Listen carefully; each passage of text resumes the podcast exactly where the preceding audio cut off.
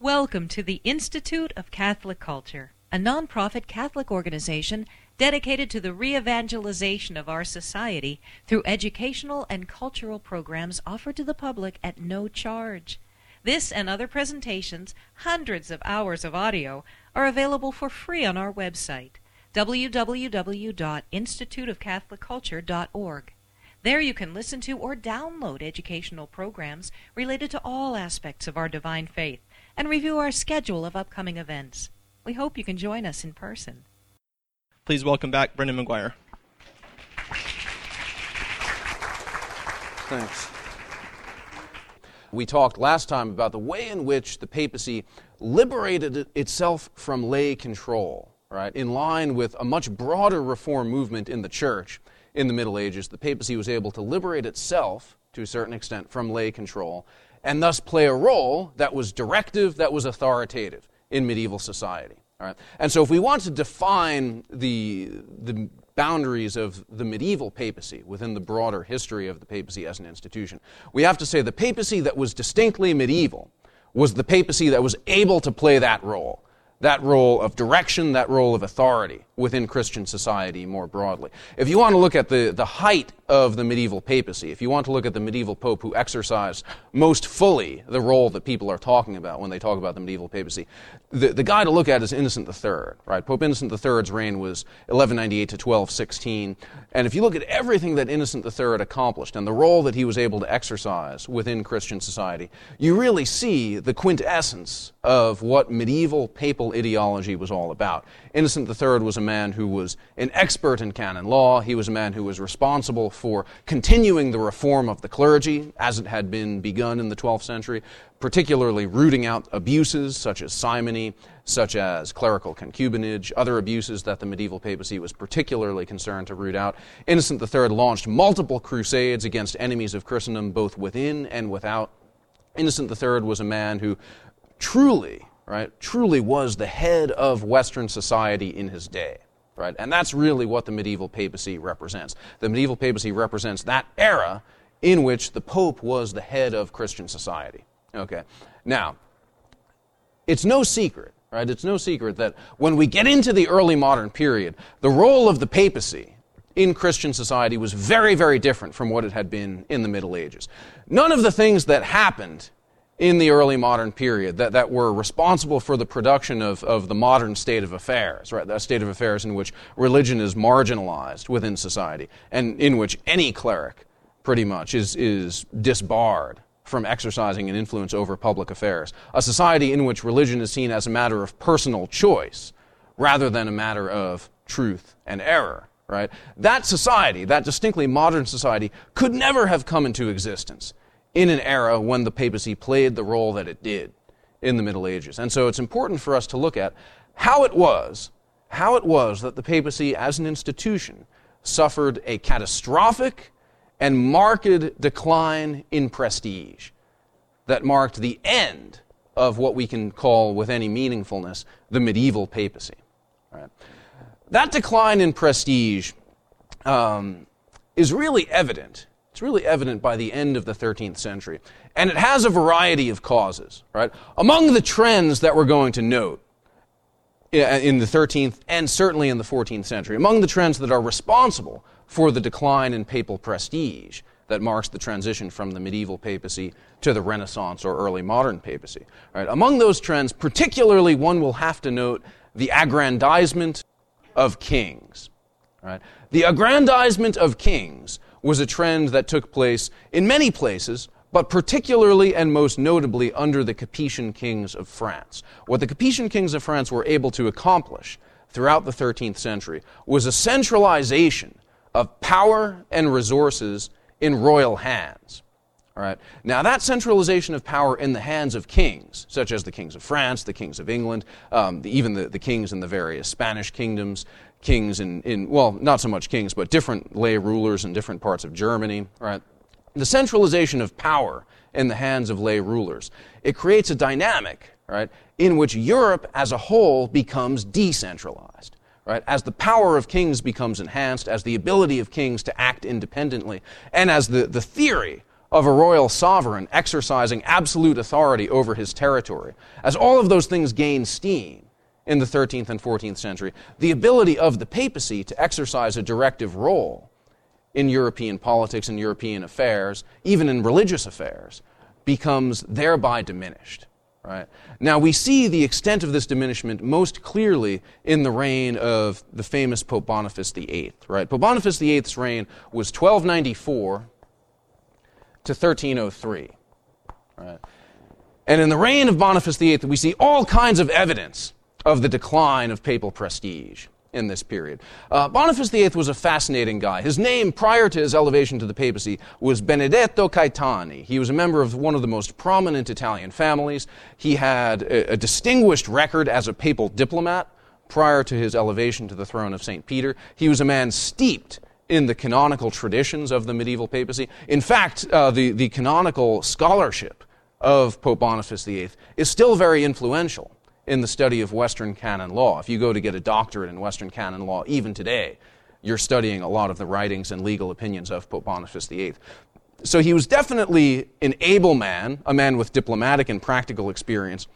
But in many ways, we can see Boniface the eighth as a man kind of um, living in an era where he's not quite at home. Boniface the eighth is like a man out of time. He's still a believer in the ideals of the medieval papacy, and yet he's living in a context in which times have changed dramatically, and he's not prepared to deal with it.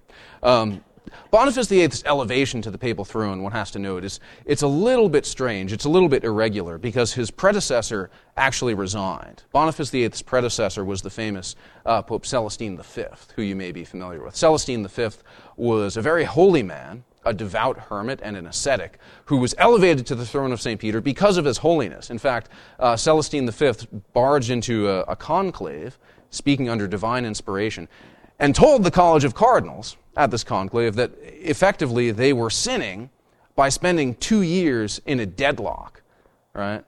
For two years, the Catholic Church was deprived of its visible head on earth by cardinals who were locked in uh, you know, a political deadlock where neither candidate could obtain two-thirds of the vote. The, the hermit, of course, his words stung the hearts of the cardinals to repentance, and they turned to the hermit and they said, "Okay, fine, we'll elect you." And that man was Celestine the fifth. Now, Celestine the fifth, despite his holiness, he was not a man of affairs. He was utterly ill-equipped to serve as pope. Right? And, and he knew it and everybody else knew it. And so after several months as pope, in twelve ninety-four, uh, Celestine the fifth was talking to various cardinals, including cardinals who were well-versed in canon law, like Benedetto Caetani himself. Uh, and he's basically asking the question, is it legally possible for me to resign this office? I'm totally ill-equipped to hold it. I'm not capable of dealing with affairs in a way that the vicar of Christ on earth has to. I'm not capable of dealing with kings. I'm not capable of dealing with cardinals even. I just want to go be a hermit. Right, I, I just want to go back to my cave. And so they said, all right, fine. No, legally speaking, you can resign. Benedetto Caetani was partially responsible for telling him, no, legally speaking, there's really no problem with you stepping down from the papal throne. So Celestine the fifth steps down from the papal throne. There's another conclave held.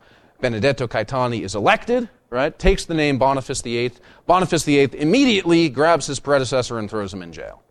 Right? Now, it sounds mean. Right, it sounds mean, but it was very, very important that he do that. Right, it was very important that he do that because Boniface the eighth was not a man without enemies. There were various factions, both within the the kind of strange internecine politics of Italy and within Western Europe more generally, who had a grudge either against the papacy as an institution in this period, or particularly against him. The Caetani family, was, it had, it had very powerful enemies in this period. And so Celestine the fifth would be uh, a very dangerous thing to have loose, if you think about it, during Boniface the eighth's reign. If his enemies got a hold of the previous pope, they could easily set him up as an anti-pope or try to convince the world that his resignation was coerced or you know, do all kinds of things to undermine the legitimacy of Pope Boniface the eighth. So the kind of custody of his predecessor was very important to Boniface the eighth, but it just didn't look good when the guy died, you know, in custody. It just it just kind of doesn't look good when that happens. Boniface the eighth was a man living in changed times.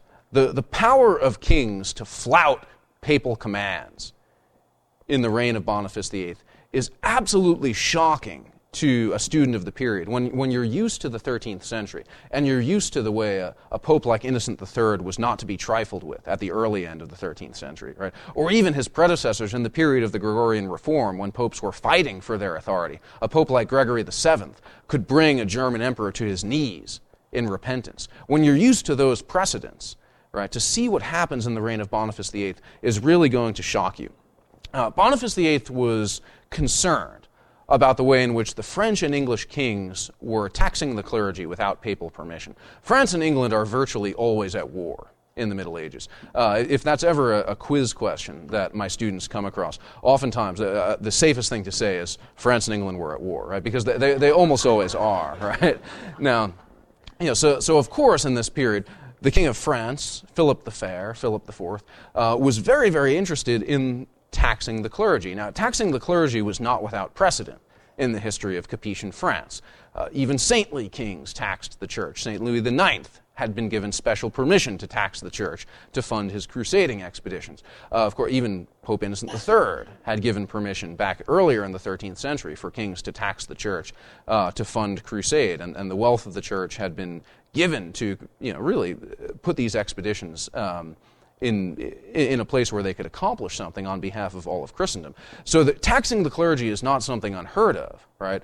But for a king to decide to tax the clergy in order to fund a war that was not for a holy cause, that was not defending Christendom against an enemy, and most especially to fund a war that was not papally sanctioned, that was a dangerous precedent that Boniface the eighth did not want to allow, right? And so in twelve ninety-six, Boniface the eighth issued a papal bull that would set in motion a chain of events that would bring the papacy to its knees. Boniface the eighth issued this papal bull in twelve ninety-six. The title was Clericis Laicos. And in this bull, Boniface the eighth pronounced the theory that had always been held throughout the Middle Ages about the relationship between popes and lay rulers. He simply said kings are not allowed to tax the clergy without papal permission. Right? That wasn't a radical thing for him to say. Right? And yet the context had changed. The times had changed so dramatically that kings were able to flout the will of popes. All right? And so the, the response from Philip the Fair was very interesting. Uh, Philip the Fair simply said, okay, all right, I got you, I got you. We're not allowed to tax the clergy without papal permission, right? Okay, I got you. Um, no more church funds are going to Rome. That's it. Now, the papal curia could not function without the funds that came to it from all over Europe. Right? And and the church in France was one of the, it was one of the largest countries in Western Europe at the time. Certainly, uh, the elimination of that source of income was absolutely crippling to the papacy. So Boniface the eighth has to make a concession. Right? He has to make a face-saving concession, and he does. His face-saving concession is to say, okay, okay, fine, fine. Um, clergy can make voluntary contributions to the king. Right? Philip the Fair says, oh, okay, that's just what I want. All right, everybody can make voluntary contributions to the king. Right. So round one, who wins? The king.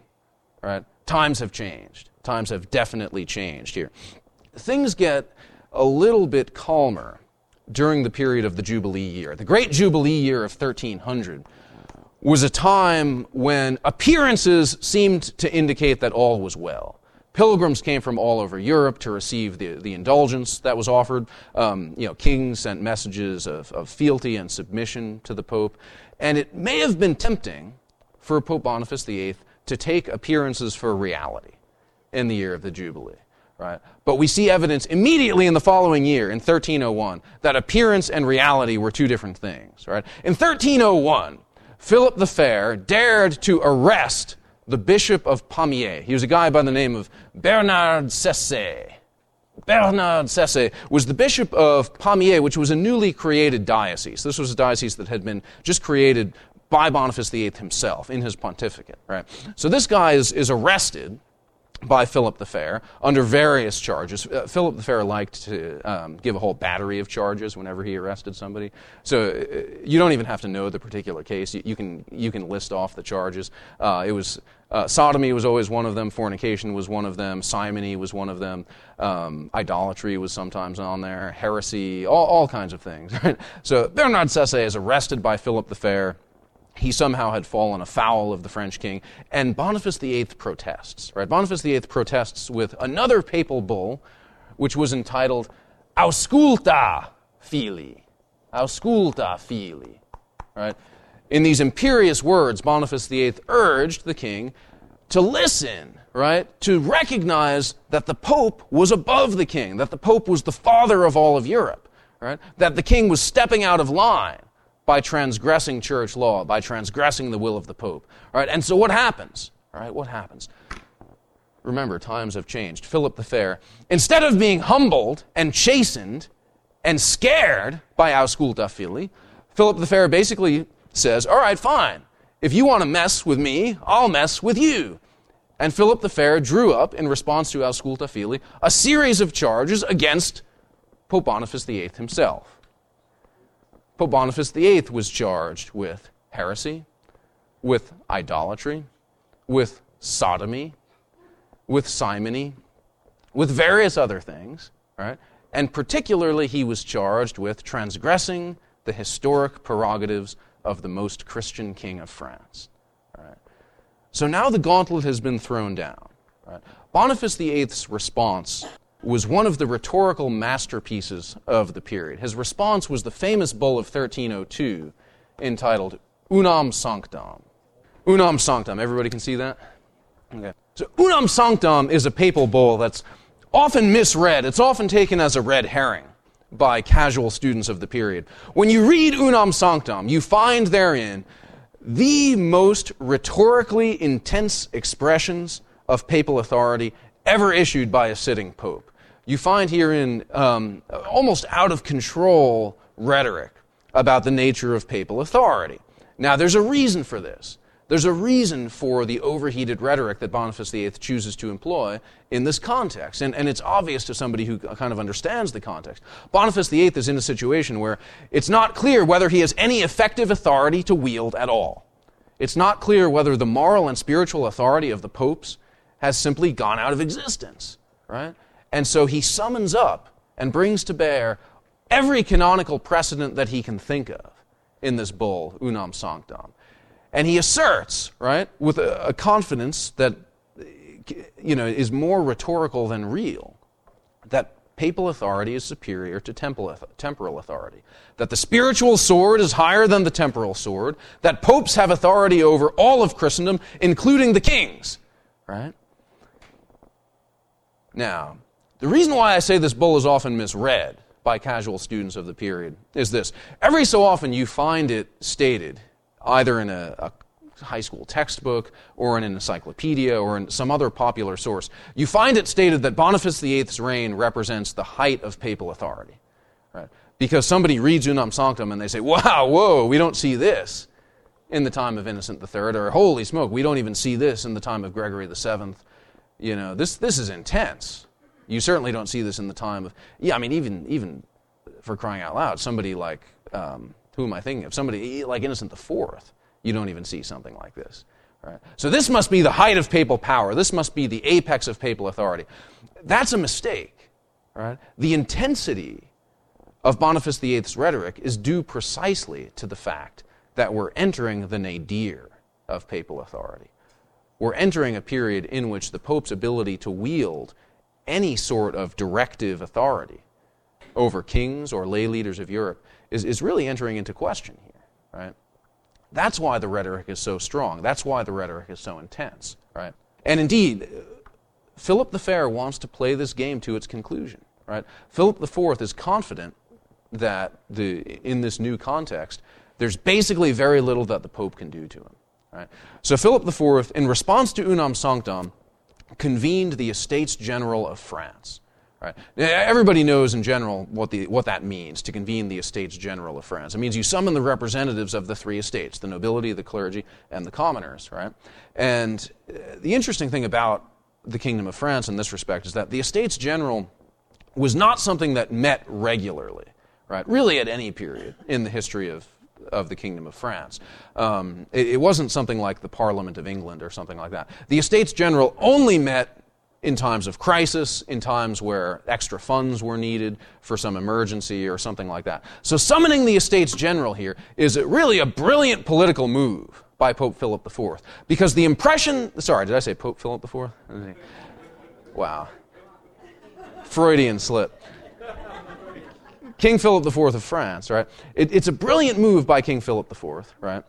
Why? Because he wants to give the impression to Christian Europe that this is not a battle of king against pope.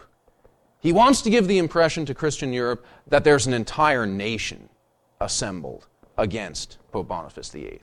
He wants to give the impression to Christian Europe that the nation of France speaks with one voice, that the nation of France speaks with the voice of the king when it accuses Pope Boniface the Eighth of being an unworthy pope, when it accuses Pope Boniface the Eighth of overstepping his bounds. Right? In response to the, the convention of the Estates General and the, basically the, the tuning up of a full-scale propaganda machine on the, on the part of King Philip the Fourth, um, there's basically very little that Boniface the Eighth can do except resort to the age-old trump card, the age-old nuclear option, which was excommunication. Right? In the past, the threat or the employment of excommunication had been the one spiritual weapon that had allowed popes to rein in unruly, obstinate, rebellious kings and emperors in Western Europe. I mean, think of the history of, of kings and emperors in the Middle Ages who were subject to the penalty of excommunication. It included some of the greatest German rulers, Frederick Barbarossa, Frederick the Second Hohenstaufen. It included many of the kings of England. It included uh, the famous King John, right? It had included many, many figures in the history of medieval politics. You know, you know, many, many cases in which excommunication, that last resort, was the one thing that popes could resort to. So Boniface the Eighth decided, while he was spending the summer at Anagni in thirteen oh three, that excommunication was the way to go. He had drawn up a bull of excommunication at Anagni when he was surprised in his residence by a French army. Philip the Fair decided to do something unprecedented. His, one of his chief ministers, Guillaume de Nogaret, led a, a group of French troops down to Anagni. They surprised the Pope in his bedchamber at night. Right? They placed before him a statement of the charges against him and a letter of resignation, and they demanded that the Pope resign. If not, they threatened to kill him. Right? Boniface the Eighth, to his credit, refused to resign. He offered his neck to the soldier. He said, "Fine, you can cut my head off, I won't resign." They beat him up pretty severely. Right? He would not resign the papacy. Uh, the following day, the citizens of the town came in and liberated him somewhat indignantly from this, this little troop of, uh, of French soldiers. Right? But the damage to papal prestige had been done. Right? Basically, Pope... Uh, sorry, I keep saying Pope. Basically, the King of France, Philip the Fair, had been able to flout papal directives. He had been able to flout papal authority with impunity. Right? So what happened? Uh, barely a month later, Boniface the Eighth died of his ill treatment. He died presumably of the uh, the beating he had suffered, uh, plus the just the, the humiliation of having been outmaneuvered by Philip the Fair. Right? The point has to be made. This is the kind of thing that never could have happened in another age. This is the kind of thing that never could have happened in the twelfth century, or, or even in the eleventh. I mean, think think of ten seventy-seven, when Pope Gregory the Seventh had one of the German emperors kneeling in the snow for three days, begging for forgiveness. Right, and to be relieved of his excommunication. The social and political effects of excommunication, in the case of a king, apparently no longer applied. Right? And when that's the case, you have a situation where there's absolutely nothing stopping these kings from acting with impunity, and there really is no effective way in which the popes can play the role that they used to play in European society. Right?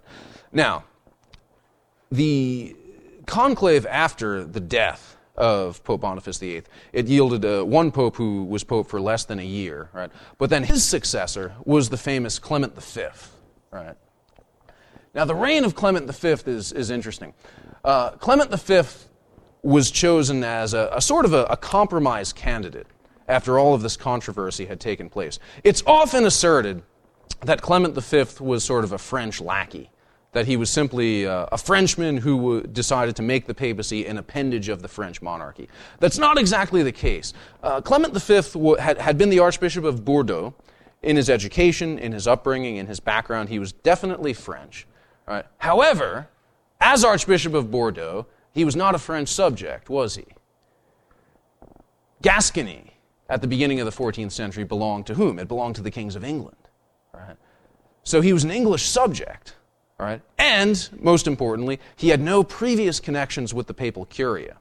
So Clement the Fifth was chosen as a, a kind of a compromise candidate. He, he didn't have political allegiance to Philip the Fourth. He didn't have political allegiance to the English uh, throne. I, I mean, he, he had political allegiance to the English throne as a subject, but culturally and linguistically, he was not English. Right? So his associations with England were weak. His associations with France were weak politically because he wasn't a French subject. Right?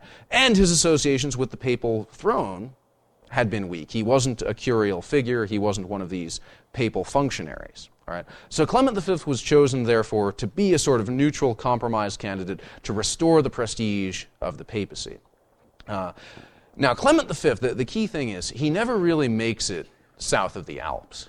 Uh, he he was elected in thirteen oh five. And normally, when a, you know an archbishop or a, a member of the episcopacy who didn't live in Italy was elected to the papacy, you give them a little grace period for them to travel down to Rome. It, it takes some time. You don't want to cross the Alps in the wintertime. You'd prefer to cross in the summer. Um, you know, it takes some time to sort of pack your things, and you know they didn't have trains back then or anything like that. Uh, but Clement the Fifth just never makes it there. Right? He was an aged man. He was a sickly man. His health was not necessarily the best. And he just didn't really want to go through the rigors of a journey, crossing the Alps. So he lived at a number of different places, in Gascony and then elsewhere in the south of France after his election to the papacy. Um, and then finally, it became clear that there was going to be a council held at Vienne in France in thirteen eleven. Right? There's going to be a council at Vienne. And so at that point, Pope Clement the Fifth said, fine, the heck with it. If we're going to have a council at Vienne and I'm going to be there, I might as well not bother going down to Italy until after the council. All right? So I will take, just take, I'll just take up residence here in France. And so he took up a semi-permanent residence at a city near Vienne, namely the city of Avignon. Little could anyone have imagined what would ensue as a result of Pope Clement the Fifth's residence at Avignon. Um, Avignon was simply a location that was convenient for Clement the Fifth. He had absolutely no intention of moving the papal see from Rome to Avignon. He remained officially the Bishop of Rome. The popes, all throughout the time of their residence in Avignon, remained bishops of Rome. Of course, that, that's what makes you the pope, is the fact that you're the Bishop of Rome. Right? Nevertheless, this began a period in which the popes were resident in Avignon for almost seventy years. Right? He took up residence at Avignon in thirteen oh nine, two years before the council. Right? And he and his successors after him would live at Avignon from thirteen oh nine all the way to thirteen seventy-seven. Right? Now this period, known as the Avignon Papacy, or called in many sources the the captivity of the papacy, the Babylonian captivity of the papacy. This is a very, very interesting period in papal history. This is a period in which, for a variety of reasons, papal prestige continues to slide lower and lower and lower. Uh, the fourteenth century was, in every conceivable respect, the nadir of the papal office. You see, you witness for the first time in the fourteenth century public assaults on the papacy that would have been inconceivable in previous centuries. Um, th- this is the age of, of course, Marsilius of Padua, right? The famous Italian thinker. Uh, Marsilio of Padua wrote uh, his text called Defensor Pacis in thirteen twenty-four. And there's a, there's a specific context to Defensor Pacis. Right? It, it has to do with papal involvement in the election of a German emperor. But to make a long story short, Mars- Marsilio of Padua's text, Defensor Pacis, which was read widely throughout the learned world of Europe at the time, it basically made the argument that all the problems in European politics were caused by papal involvement. All right? He went further to question the very foundations of the papacy as an institution, in a way that would have been unthinkable in previous times. He, in very articulate terms, he argued, maybe the papacy is, is simply of human institution, the papacy as we know it, and, and maybe it should simply be abandoned, done away with, and the world would be a better place. We could all hold hands and sing Kumbaya, as long as there was no pope. No articulate defender of the papacy emerged. in this period. But one can name several very articulate opponents of the papacy in the fourteenth century. Everybody's heard of Dante, right? Everybody's heard of Dante Alighieri. Uh, I mean, Dante Alighieri's work, De Monarchia, was basically a screed against papal involvement in politics. This text was on the um, Index of Forbidden Books until the twentieth century. Right? Um, one can also think of William of Ockham. Many of you might know William of Ockham, the famous nominalist, a Franciscan philosopher. Also a bitter, bitter opponent of the papacy, right? And uh, one of the most eloquent and kind of rhetorically uh, accomplished attackers of the papacy in this period. So no articulate defender of papal authority emerges. The old model of the papal monarch, the Pope as father of Europe, the Pope as head of Western Christendom, that model is being dragged through the mud in the period of the Avignon papacy. And no one's there to rescue it. All right. Now, I don't want to give you the impression that that all is necessarily dark. The Avignon popes, were they were doing a lot of things while they were resident there. Pope John the twenty-second, for example, was famous for inaugurating great, great missionary efforts to far-flung lands. Uh, the, you, you had direct papal involvement and funding for missionary efforts on an unprecedented scale in Africa and in the Far East and other places in the reign of the, you know, the famous Avignon Pope John the twenty-second. Um, but there's a set of developments that are going on very much below the radar here, that are going to have catastrophic consequences. Um, underneath the surface of things, while the popes were resident in Avignon, the papal bureaucracy was growing and growing and growing. And there was a reason for that. All right? The Avignon popes stood in great need of revenue. Maintaining their residence in Avignon was very, very expensive. All right? Maintaining the great missionary efforts that they were involved in was very, very expensive. And so the popes were seeking new sources of revenue. Now, their way of doing that was reserving to the papacy uh, the gift of benefices. Right? Everybody knows what a benefice is, right? A, a benefice is a clerical position, right? The notion of a benefice is, is somewhat foreign to us, uh, but it's very much part and parcel of the way the secular clergy was structured, not only in the Middle Ages, but even in the early modern period. And that goes for Protestant clergy as well. Anybody who's ever read a Jane Austen novel knows how important it is for a clergyman to have a benefice, a benefice, right? Benefices are very, very important. A benefice was a clerical position that had an income attached to it. All right, that's the simplest way to put it. All right. Now, for the most part, in the High Middle Ages, benefices were in the gift of local bishops or lay lords, right? So, for example, you're a very powerful count, you're a very powerful lord. You might have in your gift several um, very plush benefices, being the pastor of a certain church, being a canon over here, uh, being the abbot maybe over here. So if you have the, the third son of your cousin uh, who doesn't have anything to do, he might become the abbot over here in exchange for a nice donation, whatever, right? What the Avignon papacy sought to do was assert control over the giving of benefices. Right. Now, this was for a variety of reasons. On the one hand, this falls in line with the reforming ideals of the medieval papacy generally. Right? The idea is that when things are under lay control, or when things are basically outside of papal control, all sorts of abuses creep in, particularly the, the abuse of simony, right? And the popes were intent on stopping this. Right? So the, the papacy is going to assert control over the giving of benefices. There's another motive, though.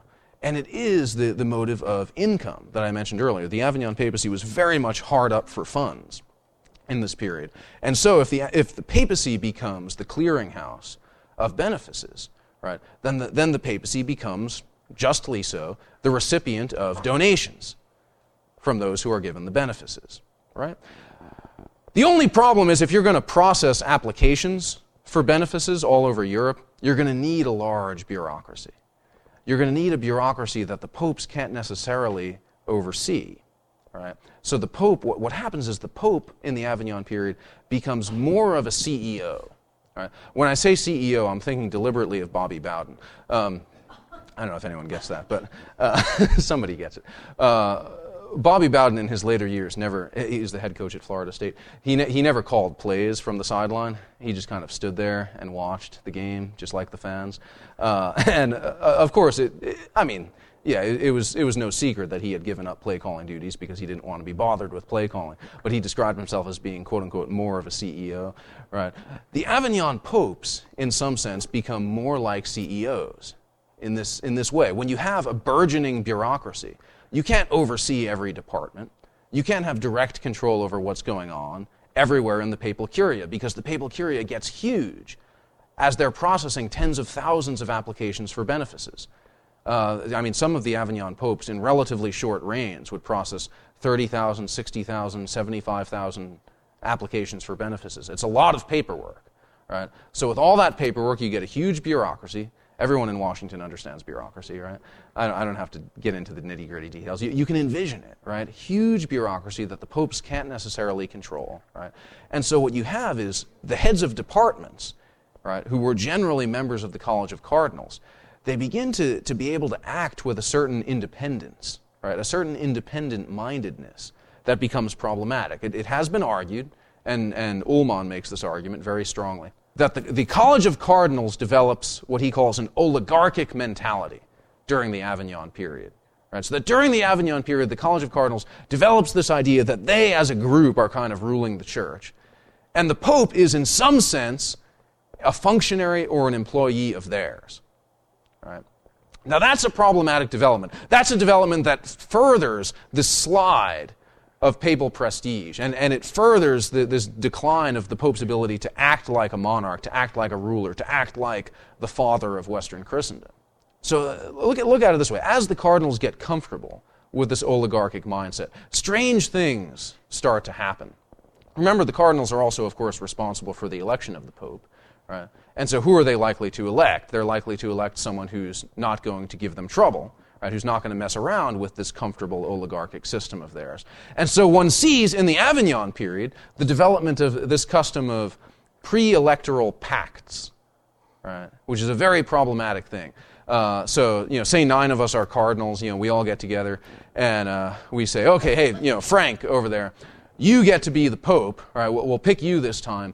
But you have to sign something saying that you'll make me the head of this department and you'll make him the head of this department and, and you, you won't jeopardize our authority in this, that, and the other respect. And Frank signs it, and then, okay, Frank, you're elected, now you're the Pope. And we're still going to think of Frank as one of us, right?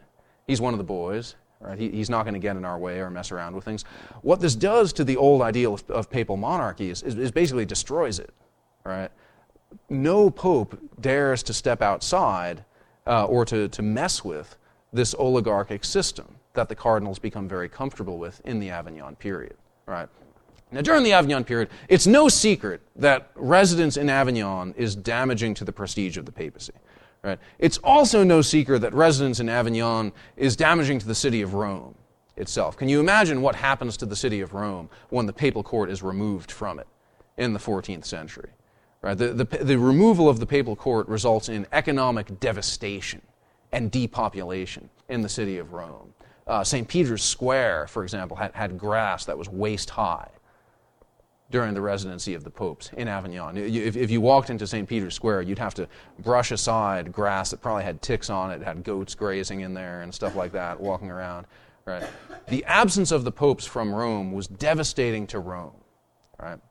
So, in light of all of these things, one begins to see a great deal of public pressure towards the end of the Avignon period, for the popes to return. Now, the pope who finally does return to Rome is the famous Pope Gregory the eleventh, right?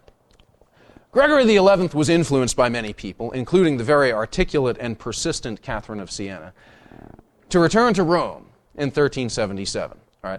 Now, when he gets back to Rome, he sees the state of things, right? He, he gets back to Rome, he, he says, oh my gosh, this place is horrible. It's fallen into rack and ruin. I'm leaving, I'm going back to Avignon. Uh, and then he died.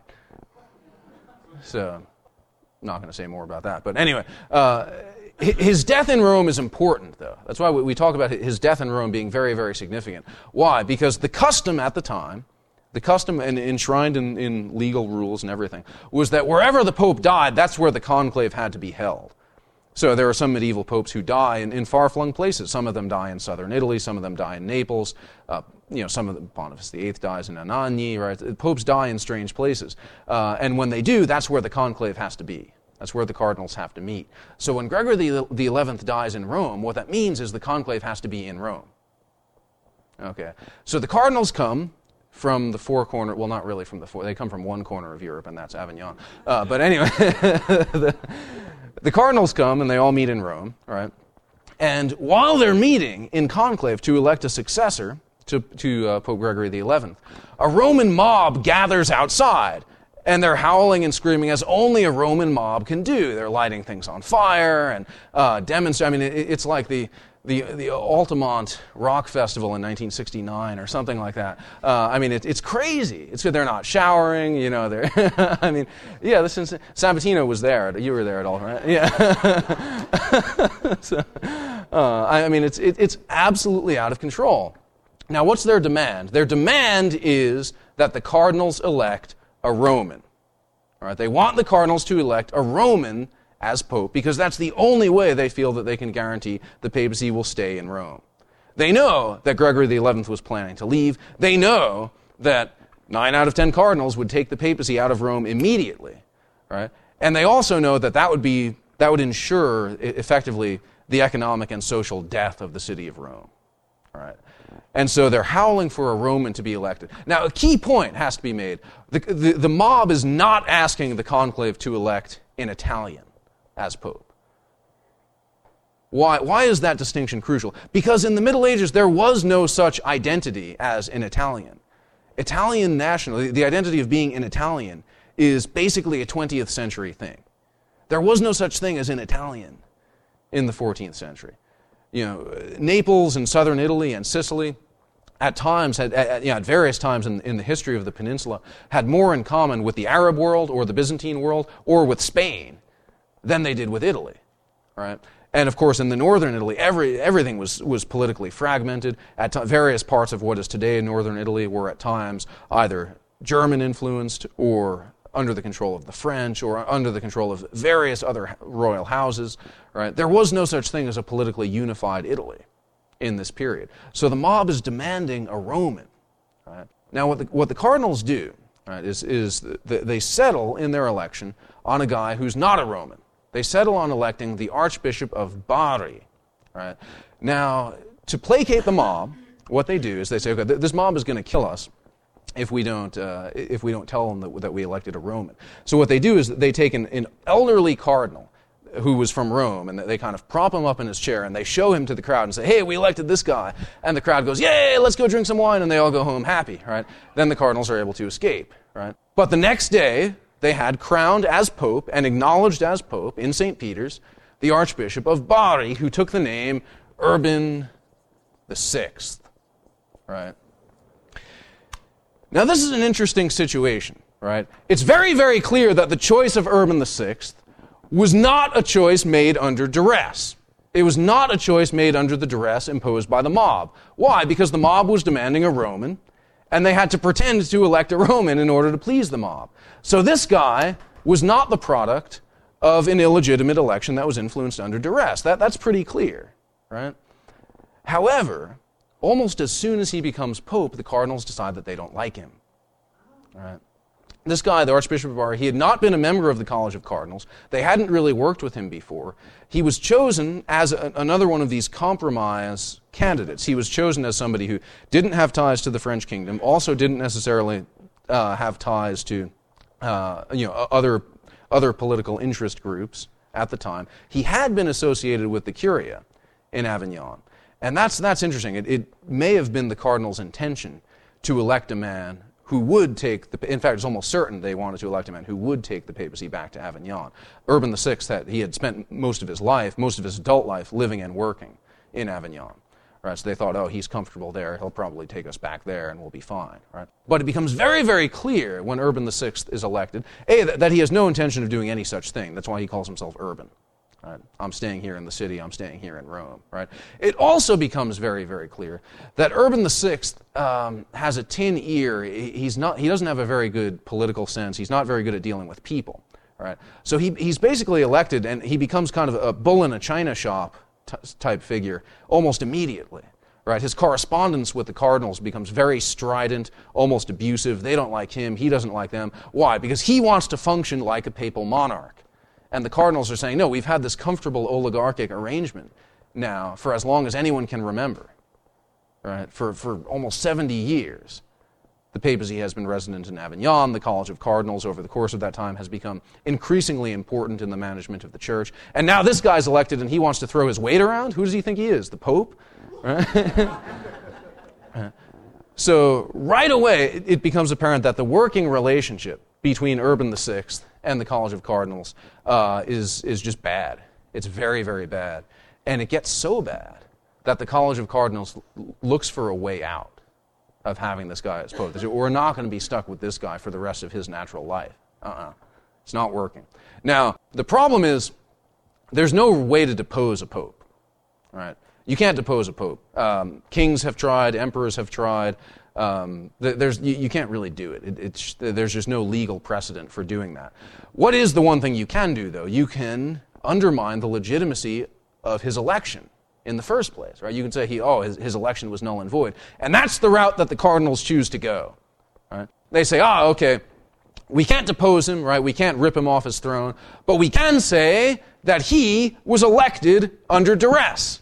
And that's precisely what the cardinals tell the world, right? They send a letter out to all bishops, to all universities, to all learned and literate circles, to the kings and, and rulers of Europe, saying, we elected this man because of the pressure of the mob, right?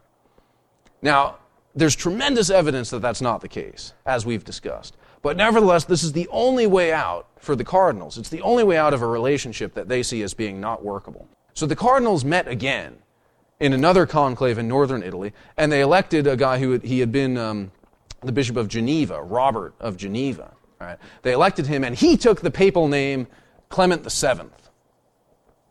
Now you have a scandal that's unprecedented in the history of Western Christendom.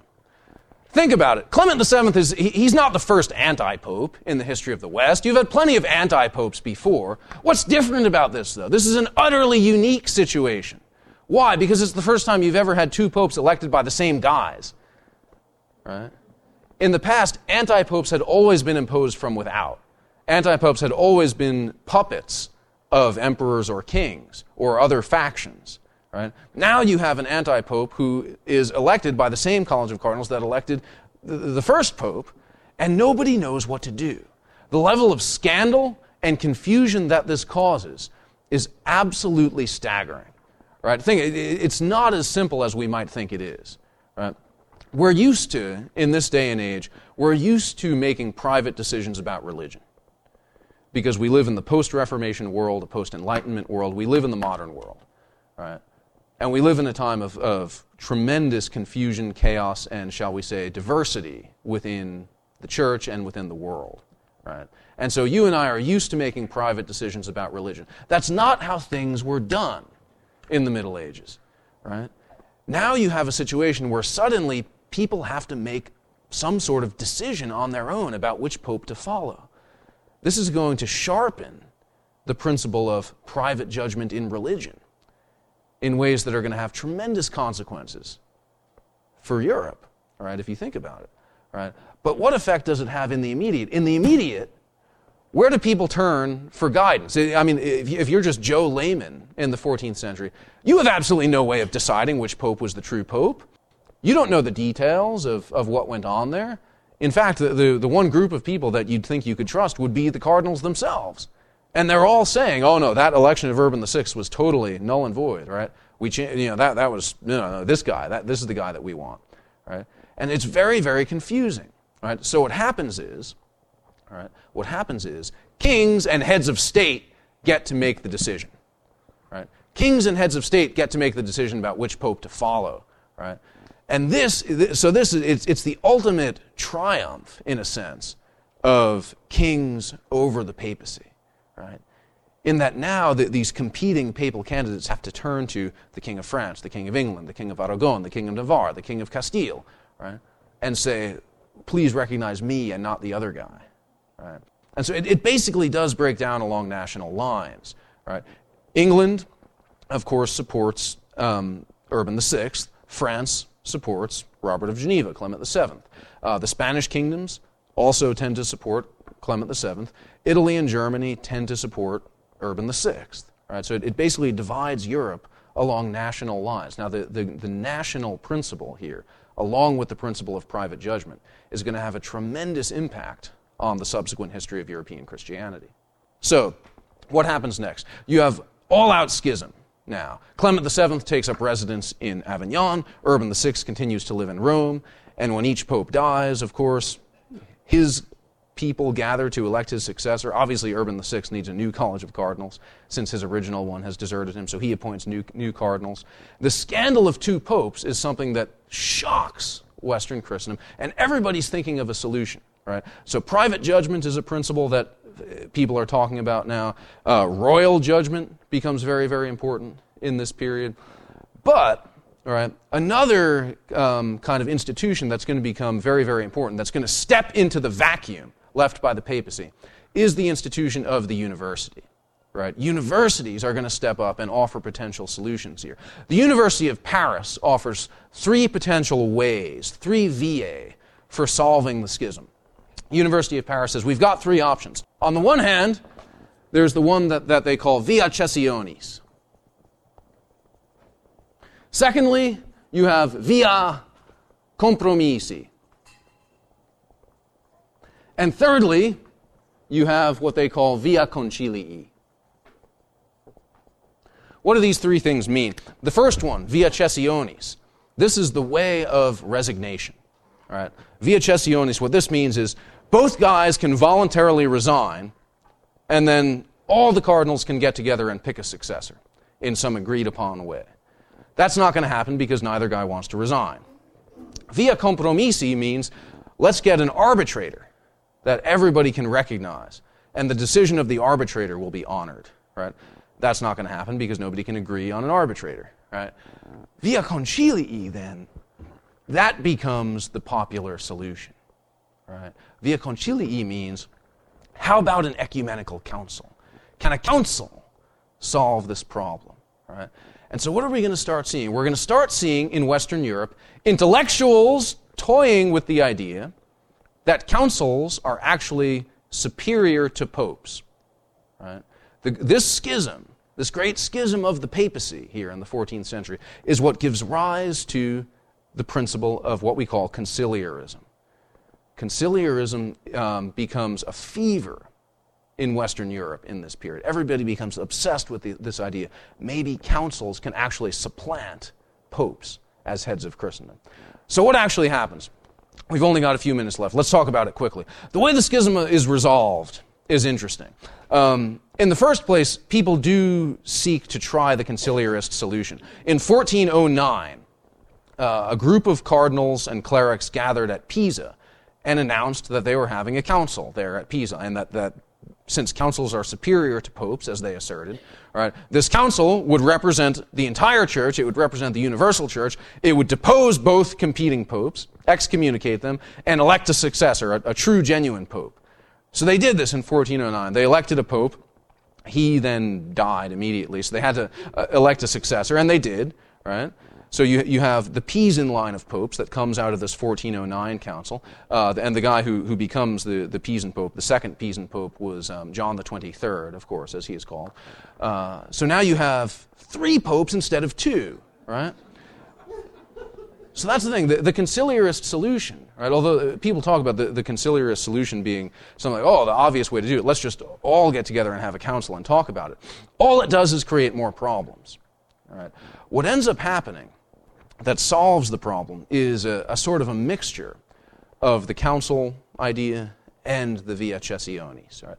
What ends up happening is this.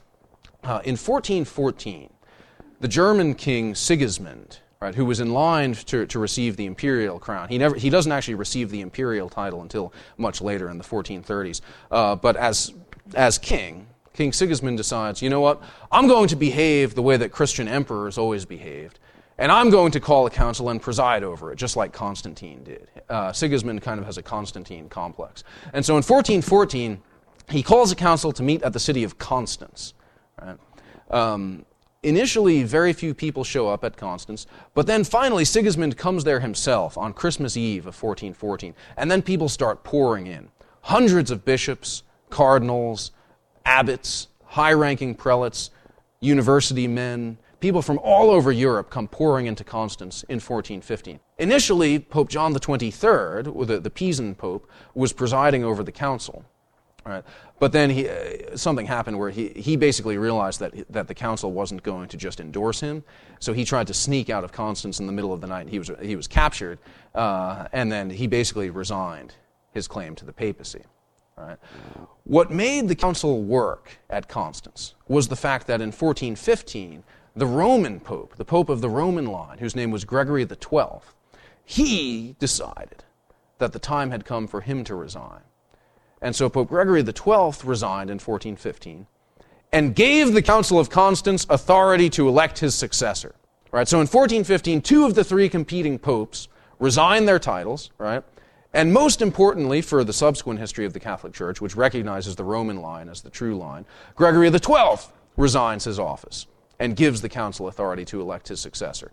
Uh, the, the, the guy who was the holder of the Avignon's papacy, Benedict the thirteenth, uh, everybody just kind of starts ignoring him in this period.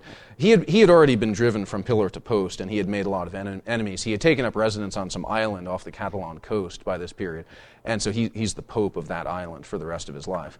Uh, but everybody just kind of ignores him. And so the Council of Constance was able to elect a successor in fourteen seventeen, Pope Martin the fifth, who was able to reunite Christendom. So the papacy is saved at Constance, but the damage to the institution's prestige was lasting and profound. There we are.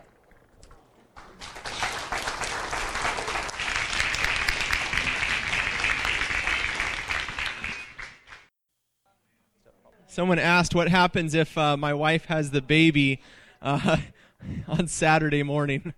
I told her she's not allowed to. um,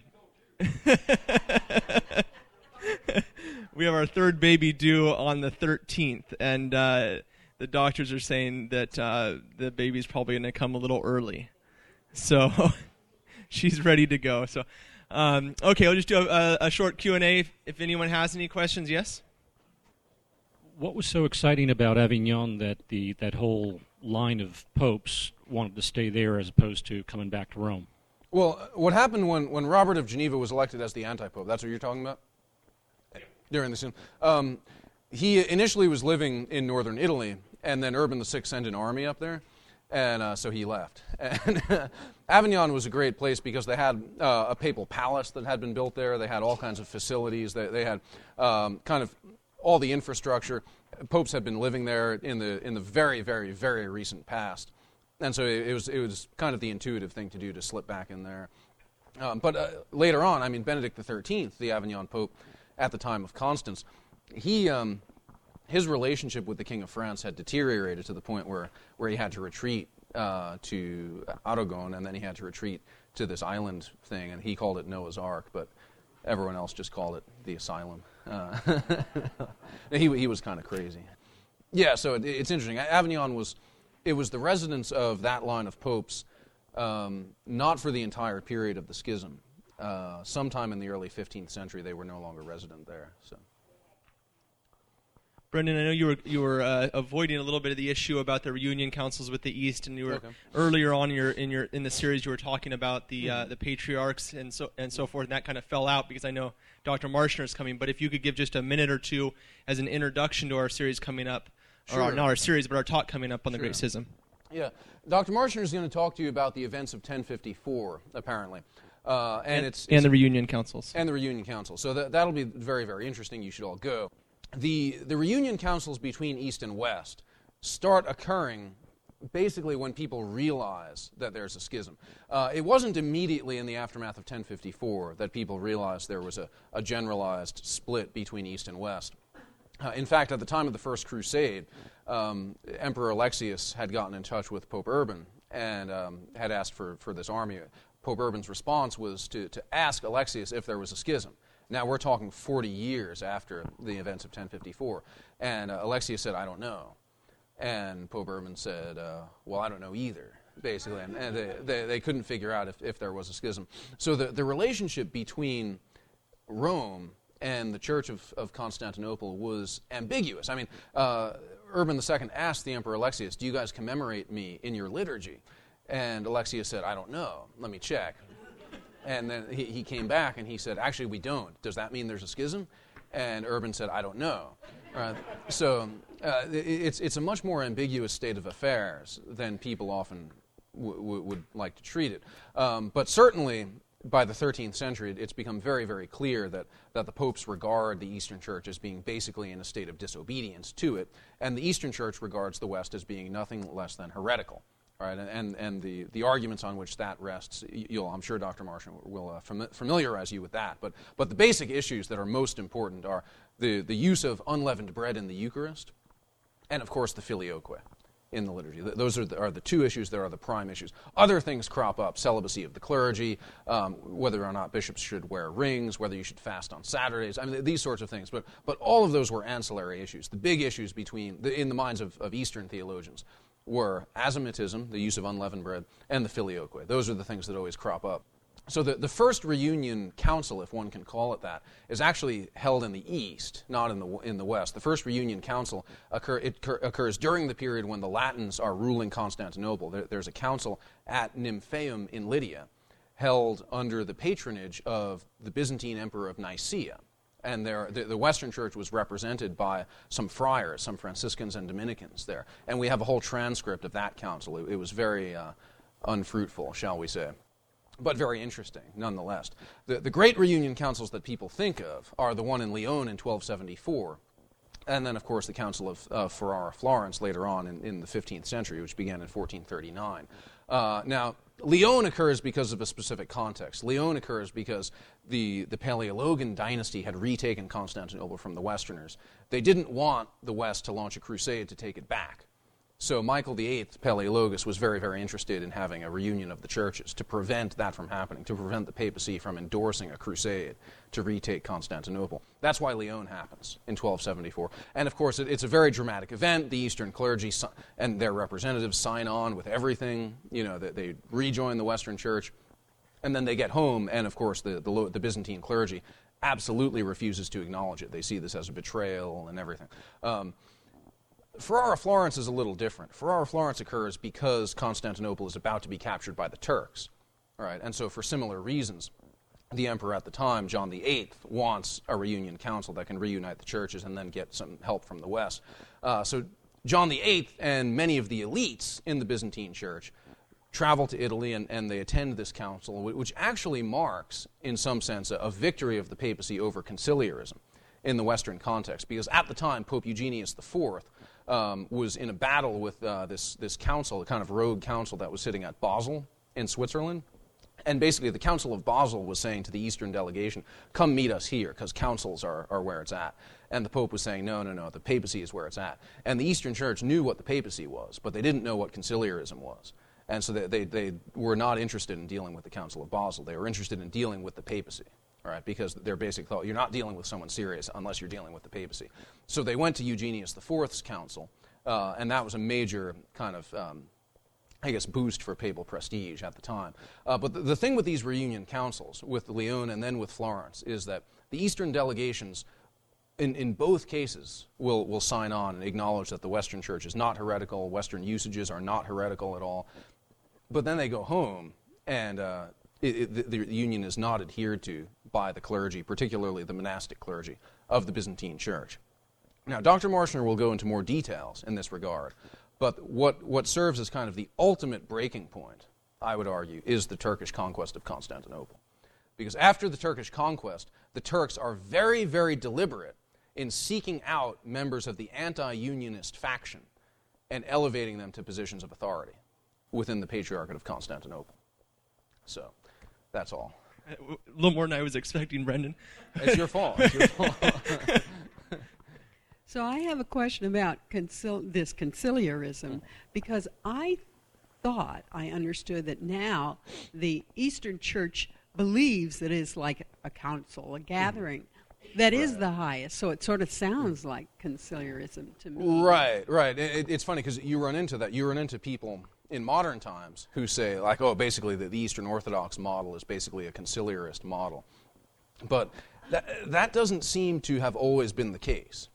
Let, let's put it that way. It, it doesn't seem to have always been the case because in the fifteenth century, they're pretty weirded out by conciliarism. They don't know what to make of it. Uh, the idea that a, a bunch of guys getting together and just, just having a council without without papal sanction, without any of the other patriarchates being invited, without an imperial sanction of some kind, that just doesn't look like a council to them. And that's the thing. Western conciliarism, it, it comes from the, this other kind of vision for how the church is structured. Marsilius of Padua expresses this in, in Defensor Pacis, basically the idea that authority comes from the people, the council represents the people, and the pope represents the council. So authority kind of flows upward, right? And and for the Eastern Church, that, that just is totally foreign. That's not the way that they view things. Um, so the Eastern view of what an ecumenical council is, I'd say it's totally alien to this freakish, um, very historically conditioned conciliarism that crops up in the West. Does that make sense? Well, Brendan, I think you answered all the questions. Congratulations. Uh, thank you. Thank you very much for coming.